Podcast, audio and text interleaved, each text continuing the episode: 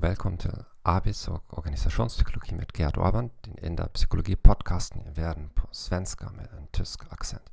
I det här avsnittet kommer vi att prata om organisatoriskt engagemang och anställdas beteende. Från det sista avsnittet kommer du ihåg att det finns tre typer av engagemang. Affektivt engagemang, jag stannar för jag gillar mitt jobb. Normativt engagemang, jag känner mig tvungen att stanna. Kalkylatoriskt engagemang, att inte stanna skulle vara för dyrt för mig. Forskare inom detta område studerar sambandet mellan dessa tre typer av engagemang med arbetsrelaterade kriterier.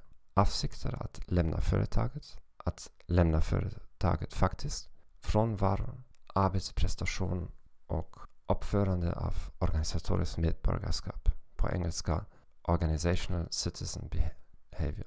En metaanalys av Meyer och andra visade att affektivt engagemang har de högsta korrelationerna med alla dessa kriterier. Det finns dock kulturella skillnader. I mer individualistiska regioner som i Nordamerika är affektivt engagemang viktigare än i mer kollektivistiska länder. Där är normativt engagemang och kalkylatoriskt engagemang relativt viktigare. Jag tackar dig för att du lyssnade på denna podcast. Jag önskar dig en trevlig dag och hej då!